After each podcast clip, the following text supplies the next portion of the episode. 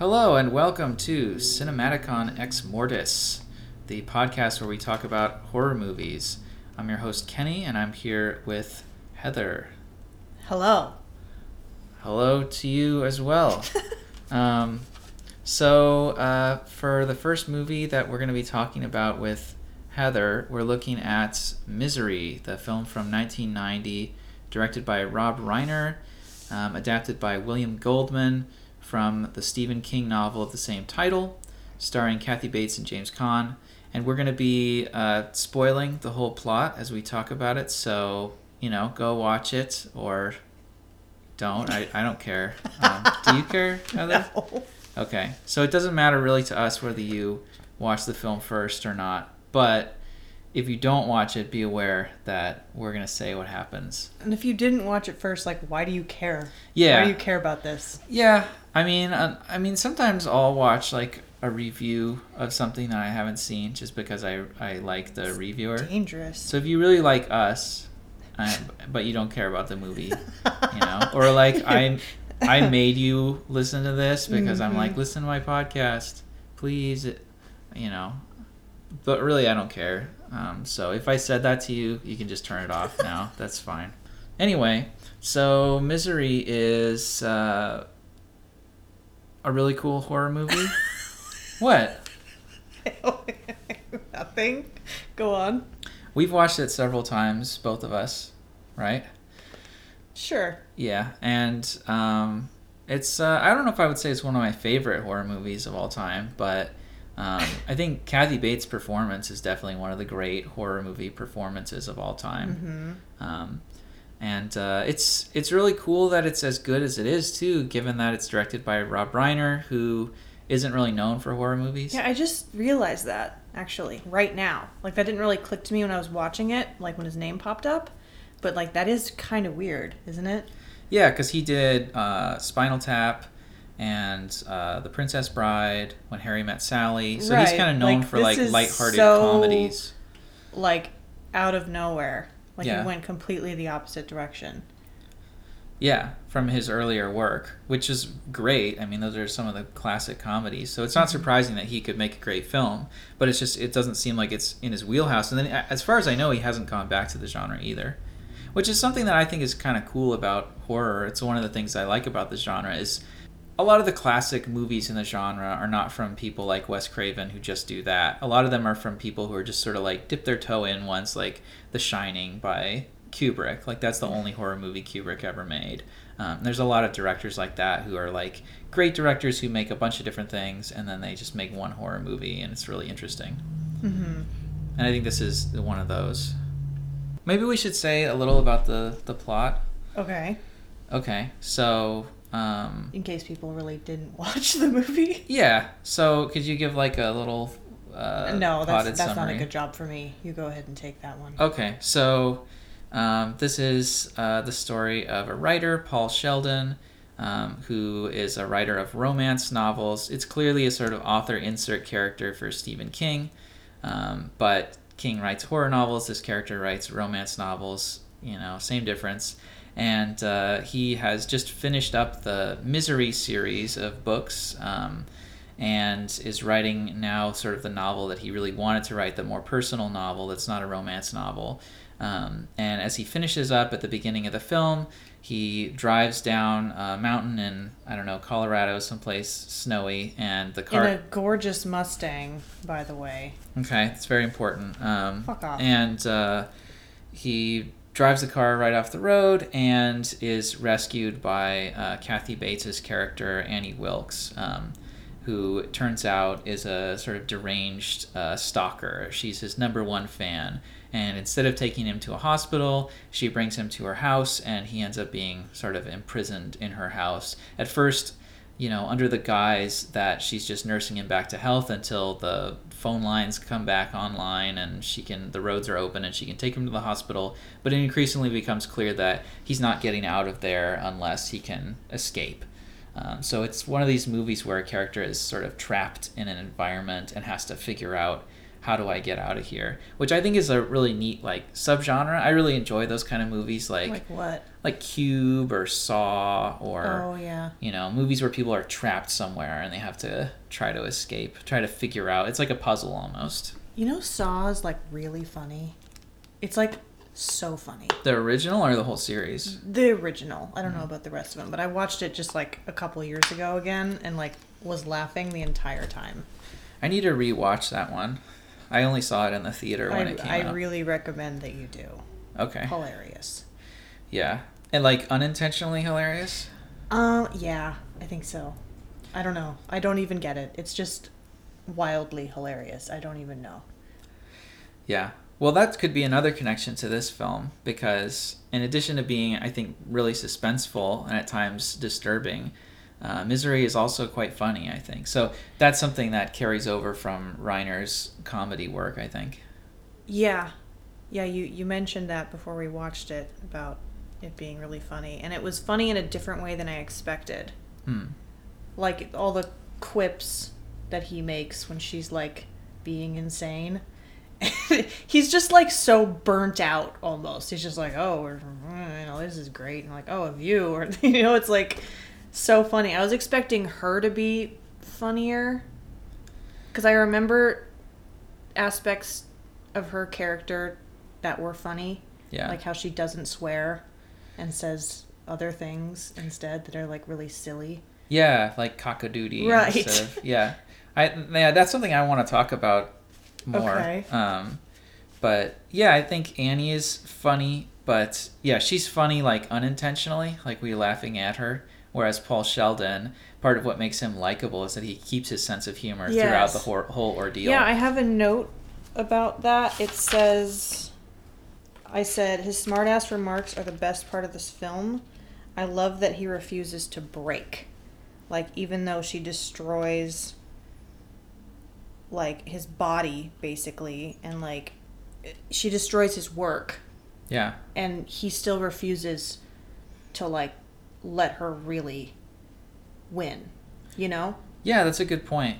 Like he, his he's like bodily enfeebled for you know most of the runtime of the film, but she never really like gets in. She never Mm-hmm. Right. like she thinks that she's you know made him change his mind and become you know convinced that killing misery off was terrible and the new Yeah. novel with its swear words is terrible I have a but that's totally not that, true at all. She never really um, convinces him of anything except for what a lunatic she is. That's like a trope that happens in different movies is like the captor or the like stockholm the- syndrome? Yeah like they they try they can they trick their captor into thinking that they're like on the same page and that like Oh. oh, i'm wrong i'm sorry yes you know and like kind of like plays into their game. And and then the captor always buys it like always. Yeah. and i'm just like what? Like obviously they're gonna pull this trick with you. Like you know step one convince my captor that i eh, have seen the error of my ways and you know now see things their way. And like they always fall for it i mean it, it usually blows up and goes wrong but they do initially fall for it every time Yeah. Well, that's something I really like about this movie is like Annie Wilkes turns out to be like this amazingly uh, uh, complicated character where I feel like she has sort of levels to her delusion. Like um, on one level, she is trying to convince herself that Paul Sheldon is in love with her and that they're going to live happily ever after. He's going to write his new book just for her and so forth. And this is like the the source of all her joy in life, right? Is this, you know, thing that she's got going with with Paul Sheldon.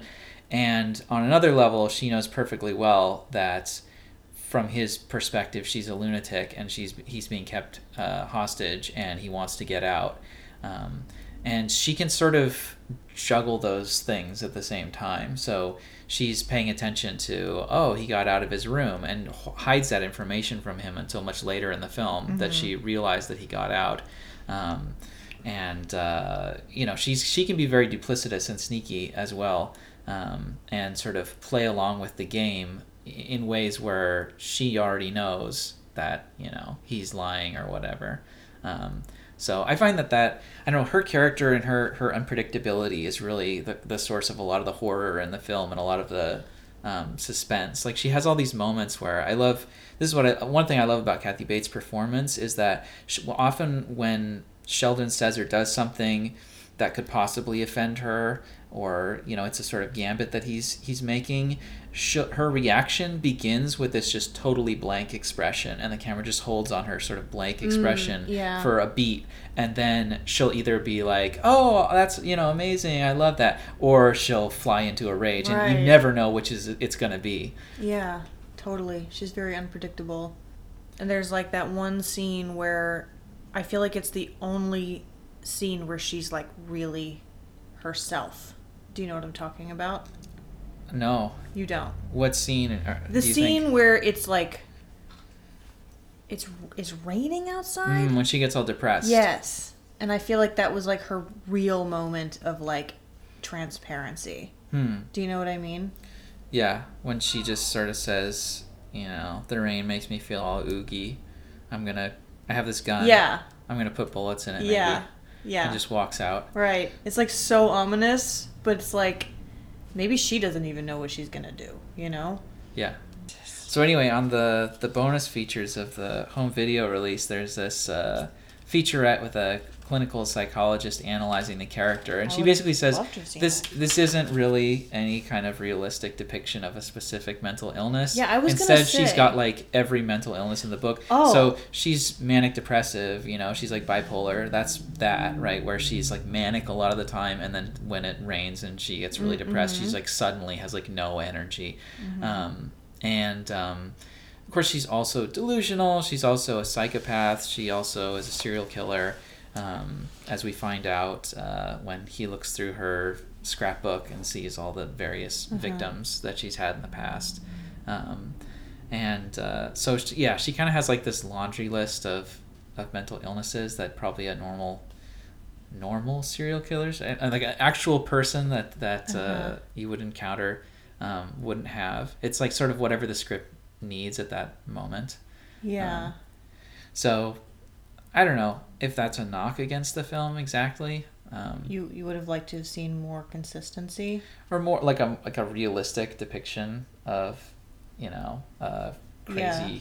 killer um, but uh, I, like I said, I don't know if that's a it's, that's a problem with the film. Like it's kind of neat that you can't predict what's gonna happen with her from scene to scene. Mm-hmm. It's one of the things that I think um, saves the film from being boring. Like a film where a character is stuck in the same room for the most of the runtime, mostly by himself, could get boring. But this one I don't think ever does. There's always something happening.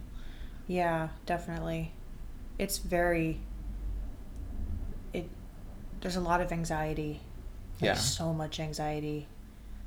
You you desperately want to know what's going to happen next, which is actually really like that's incredible. Like you said for a, a movie that it takes place in like one room mostly. Like that's pretty remarkable to pull that off. But the music plays a lot in with that too, and I wrote that down. Like that music is so intense and it just like like you hold your breath, you know? Yeah, the music by Marc Shaiman, the composer, who let's see, he also wrote the music for Hairspray. So Uh, yeah, a lot of talented people on this, not just Rob Reiner and uh, James Caan and Kathy Bates, but also um, the uh, writer of the screenplay is William Goldman, who wrote a ton of classic movies: uh, Butch Cassidy and the Sundance Kid, All the President's Men, uh, Princess Bride, which uh, also Rob Reiner. So that's probably where they worked together before. Um, so yeah, a lot of things going right. I thought the music was good. Um, it's a little overactive at times for my taste. Um, maybe I'm just like really simple and I need I need the music to tell me what's going on. yeah, maybe you're dumb. Uh, You're an asshole. but uh, I mean, maybe I'm dumb too. I mean, and I'm just not getting it because I do feel like this movie is, and this ties into the like over exaggerated uh, psychosis of uh, Annie Wilkes.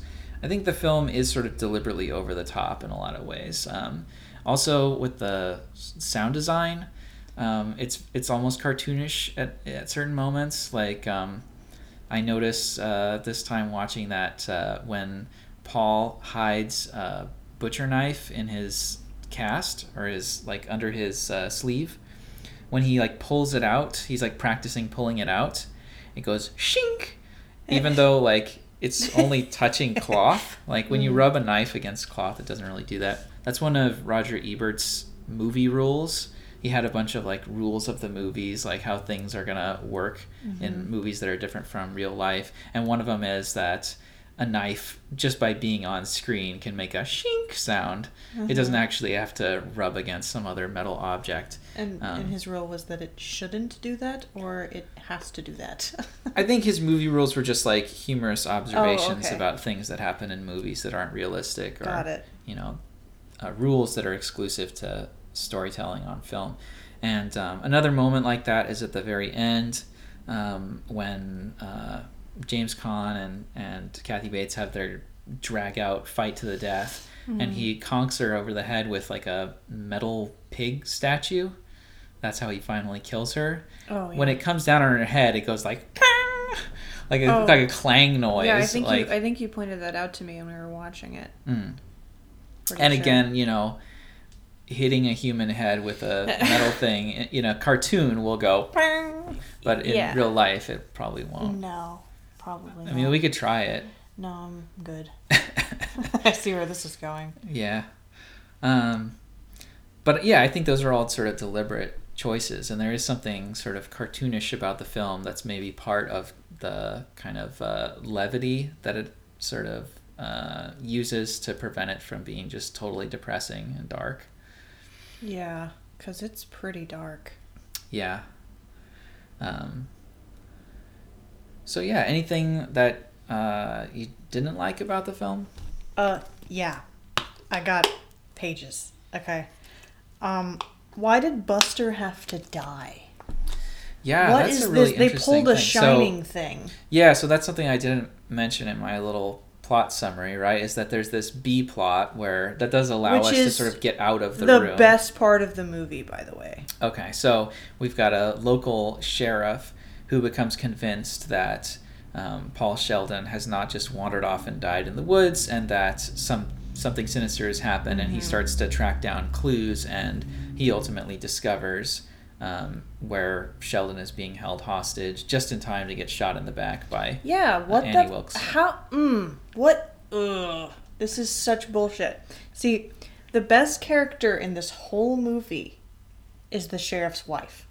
Yeah, and she just kind of disappears from the Yeah, story. I th- what? Like I was I was like, wait, like like the credits came and I was like, no, but Virginia needs like closure, like there should be like a whole sequel dedicated to like Virginia's revenge. Well, but I was thinking about that, and I was thinking, yeah, may- maybe they should go back to her. But then it would be like, no, that would be way too sad. I mean, it would be sad, but I was the hung ending of up the on film it. is still kind of lighthearted. I know, but I I I needed I I needed it and I was really focused. I was really invested in this B plot as we're, you know, calling it. Um so, you know how I get hung up on like dumb shit though. So like that's probably a me thing, but I just really really loved their dynamic and I f- I felt robbed. Yeah, those are really great supporting characters. They have great dialogue. and- Yeah, hilarious. yeah, they're really funny. and like you you get attached they're so cute Mhm. because they act like they're almost teenagers their relationship yeah, the way that they play with each other and like she acts like he's having an affair and everything but they're like old people so it's funny yeah, and like you get like it's wholesome you know yeah. I'm And that's upset. another thing I like. I like about the film is the sort of casting choices. Um, I mean, I, I don't want to say the movie's like diverse since it's all white people. Oh, yeah. But it's it's diverse in terms of not casting people who are traditionally like Hollywood yeah. beautiful, right? So we've got James Caan, who's like middle aged. Kathy uh, Bates is uh, sort of a, a larger uh, woman, and then you've got the the other supporting characters are um, James Caan's agent, um, lauren bacall Lauren Bacall, who's Yeah. older, and then the still the a sheriff. fox though like she fine Sure, sure. um, and then we've got the the sheriff and his Uh-huh. wife who are like in their 70s Yeah. at least um, and uh, yeah really fun characters. And you know when i first watched this um, i think i had seen the shining before. And there's a similar b plot in the shining where the um, uh, the cook is you know somehow he's psychically aware that the characters trapped in the overlook hotel need he, rescuing he has The Shining as well. Right, I don't know if they really get into that in the movie. no they do They do? he explains it to danny that's where the the term the shining comes into the film I know, but. I I can't remember what's in the book and what's in the movie. Okay, well, this is where I'm going. Okay. Is um, so he comes to rescue them, and then as soon as he gets in the door, he gets an axe in the back from Yeah. uh, Jack Nicholson's character, and um, so then when I saw Misery, it's like almost the same thing Yeah. happens. You've got this character who's outside of the horror situation who we're cutting back to him periodically as he figures out what's going on and then comes in to the rescue and then instantly gets killed but in both cases the fact that he has found them allows for resolution of the plot right because they use um, the cook i don't remember his name unfortunately I um, don't either. uh, they use his uh, snow truck to get out um, because Jack Nicholson's character has gone and cut the wires on the um, truck that they would have used to escape. So it's only because he came that they're able to escape. And then similarly in this film, you know, there's like a ticking clock once she kills the cop because he the people are going to come looking for him, and so that sort of precipitates the final showdown between Annie and uh, Paul. But um, so I, when I saw that, I was like, oh, okay, so this is just what Stephen King always does. But then I read the novel of The Shining, and uh, the cook character doesn't get killed in the book. Right. So I haven't read the book Misery. I don't know what happens in that, but it's just kind of a weird coincidence that the film has the exact same thing happen, but it apparently is not because Stephen King is like a hack and always writes the same story. It's just a coincidence. Well, either way, it's frustrating. I'm frustrated. I, I don't know. I think that's a strength of the film, though, that they kill that character off. Why? Because, well, unless you've seen The with you? Shining, you don't expect that because we keep cutting. It's been such a big part of the story. You expect him to not suddenly get killed off, so it's shocking when it happens. I mean, I guess shocking in like a really upsetting, like anticlimactic way, where you've you know, did what? Like I mean, it sets just- up the climax, right? I guess. I guess what you're saying is like you had as much or more emotional investment Yes. in him as you Yeah, did in the hero. totally. So then once Maybe he's killed, more. then you care less about the rest of the Yeah, story. I was like, oh well, okay. I, I, mm, I, mm. Yeah. So maybe they did like too good of a job of making those You- characters like- interesting. They should have been less interesting so that we would have been okay with seeing him get killed off. yeah. Yeah. Don't make me care about them so much. Okay. Um, you got other stuff? Uh, things that I don't like. Yeah, sure. Or other things you wanted to talk about?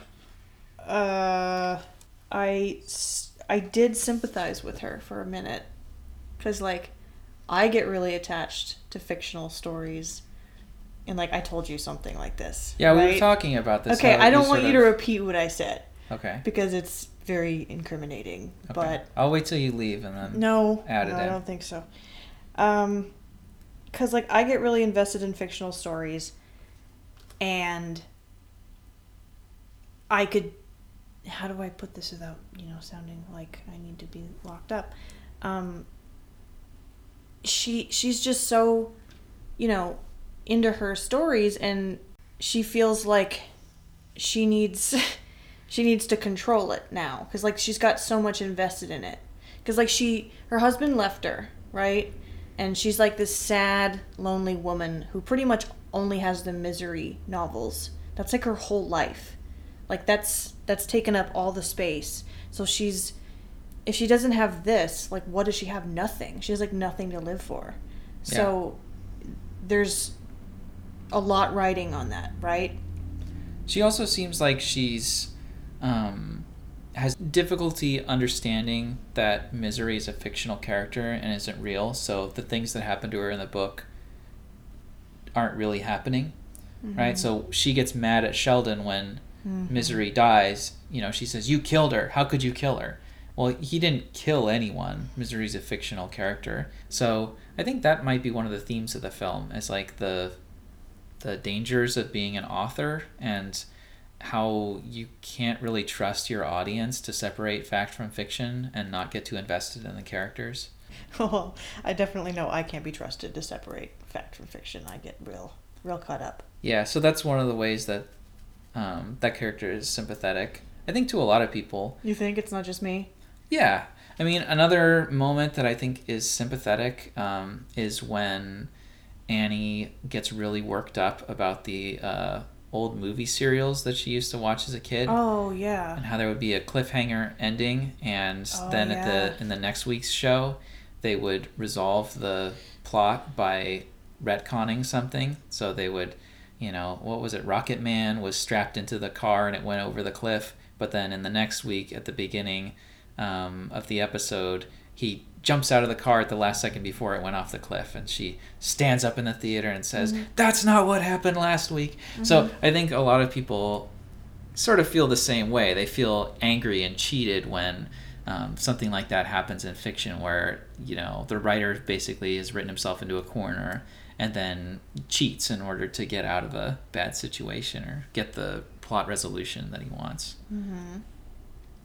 So that's a moment where maybe we're with her, although we're also laughing at her because of just how worked up she is still, and and sort of she doesn't realize um, how ridiculous she's coming off.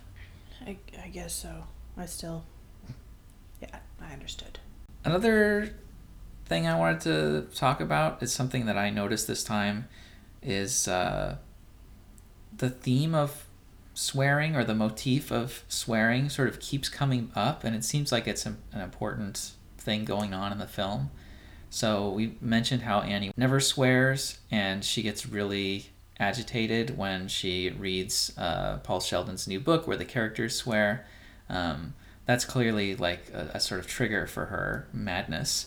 Um, so I was thinking maybe this has to do with repression, right? The sort of uh, psychoanalytic idea that by repressing her urges, she's sort of developed a neurosis.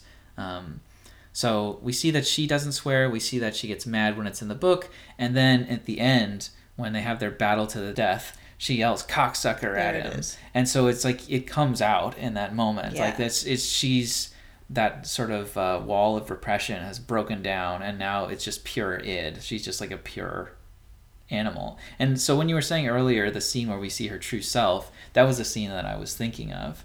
Where she Um, says cocksucker. yeah, where she shouts cocksucker at him Oh, and is trying to just beat him to death. Um, That's true. Yeah. Because Yeah, you're right.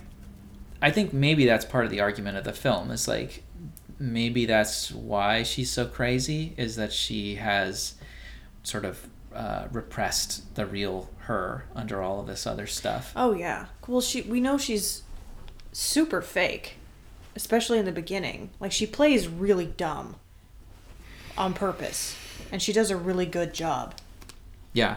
She's much smarter than she lets Yes. on. She's she- also super anal though, right? Like um, she's got the penguin in Right. the room that always has to face due north or whichever direction it was. Yes. Um, and uh, that's another thing I like about the film is like the mise en scène is uh, is not at all traditional horror movie, you know, horror lighting. It's very bright and colorful, and yeah. the the room is you know sort of idyllic looking, even though it's a space of terror for the character.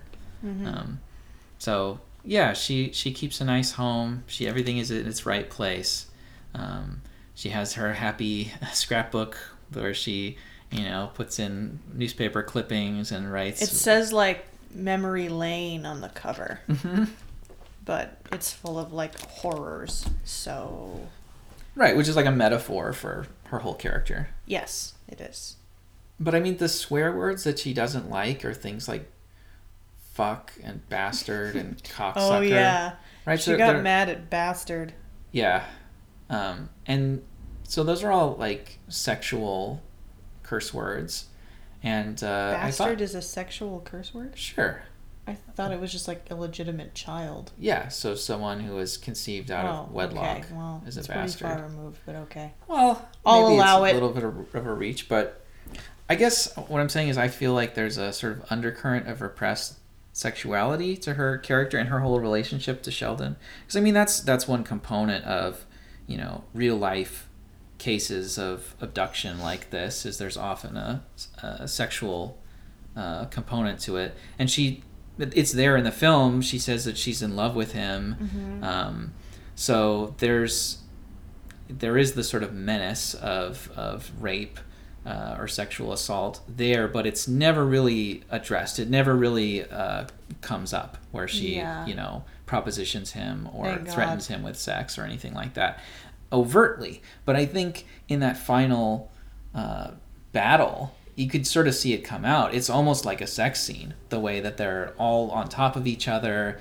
and then at I the end they're just sort of like it like lying there next to each other, all completely spent. There's a sort of sexual dynamic to that scene, I think. Okay. That Maybe you're just a weirdo pervert. it could be, but you know they could both be true. You know, I could be a weird pervert and just happen to be right as well. True. That is true. Okay, so another thing that I was thinking as I was watching it this time is that in order to defeat Annie in the end and win the movie, um, Paul has to sort of finally, in a way, give in to her, right? He has to give her what she wants. He has to promise her that he'll finish the book and um, have dinner with her and they'll be hap- you know live happily ever after whatever. He has to sort of um, play into her delusion um, and in a way that he couldn't at the beginning because he didn't understand the rules of the delusion. Um, what it is that she's expecting out of him what it is that's going to sort of you know make her light up and go into happy mode and not foresee that he's about to try to kill her. Um, and i thought that's kind of an interesting uh, plot similarity to a lot of other horror movies. Like often in supernatural movies, that's sort of the the journey that the protagonist has to go on. Like at the beginning of a movie, like The Changeling, the hero is beset by supernatural events, haunting type stuff, and he has to find out what does the ghost want like what is what is the logic behind all this paranormal stuff and then he discovers that you know it's the it's the ghost of a child who was murdered and once he can find out who caused this murder and bring the murderer to justice and put the body to rest you know rebury the body then the hauntings go away. And so something like that happens in a lot of horror movies i think where you have to sort of uh, learn about whatever the scary thing is and understand the sort of logic underlying this seemingly random or insane uh, behavior in order to you know uh, fix it. Um, so i don't know. Did you have any thoughts about that? No. yeah i don't know how to put that into the form of a question exactly. But uh, it just seems like something that you see a lot in in horror movies. Like it sort of maybe speaks to the point of the horror genre it's supposed to make us uneasy and scared but at the end it also kind of reassures us that the things that seem to be totally beyond our control or understanding we can eventually get a leg up on them and get the upper hand through just learning about them Mm-hmm. It's pretty deep. We never talked about like the really disturbing sequence where she hobbles yeah. him. See, I was gonna say, like, do we just not want to talk about that? Um, Because. I mean, I don't know what to say other yeah, than it's a great it's sequence. just horrifying, Yeah, but it's iconic. yeah. And I, you cringed for like a full five minutes while you were watching it. Like I've never seen you cringe that long. Yes, I can I can watch a lot of gory stuff and not be bothered, but there's something about I mean, there's no blood. Maybe if like a big fountain of blood spurted out, I would be fine. But the fact that we don't see blood, we just get that very quick shot where we just see the foot I go completely the wrong way It's, and it's very like realistic, yeah, and that's horrifying. yeah. There's so many aspects to it that are just, oh, just haunting. the sounds. Ah, Yeah. ugh. Yeah, there's certain ways of like orchestrating your on-screen violence where um, you know, there's a lot of ways of doing it where the audience just sits there and chews their popcorn and doesn't really think about it. Mm-hmm. And then there are certain ways of doing it where like as an audience member, you just can't help but think like, I have feet. I wonder what it would feel like if one of my feet went the wrong way. or both of them. yeah. Also, Moonlight Sonata. It's a very eerie song. You don't think so? No, I think of it as uh, like a melancholic Well, song, I think it's as eerie, and I think the fact that it didn't fit at all was like it added to the like creepy factor. Yeah, so in that scene, we hear Moonlight Sonata Jesus playing, Christ, and it's uh, yeah, it's not as um, obvious of an example of this as some other films, but there are a lot of like horror movies or uh, really dark suspense movies that'll use this. It's almost like a trope where you have like uh, really jarring music choice. So I'm thinking of like uh, um, Girl with the Dragon Tattoo. There's a scene in like a torture dungeon where the uh, villain puts on Enya's "Sail Away." Um, Ugh. so while he's torturing somebody, we're hearing this like extremely calm, peaceful, happy music. Um, there's other examples. Oh um, yeah, like American Psycho. Right. Yeah. Yeah. Yeah. Um, what is that? Huey Lewis. In yeah, The news. Huey Lewis and the News. Also Reservoir Dogs. Yep. I mean, those are like really, really, really dramatic examples. Yeah. Those so are, this like, is a little, blatant. little more Yeah. toned down, but maybe a similar kind of effect. Totally. Um, Yeah. yeah. So I guess that's it for this episode of Cinematicon Ex Mortis. So join us next time when we'll be looking at White Zombie from 1932 with Bela Lugosi. Uh, that should be fun. Mm-hmm. Am I supposed to say something? I guess not. Okay. I thought you might say something. Nope. Okay. I'm clear. I guess that's everything. All right. So I'll see if I can edit something out of that.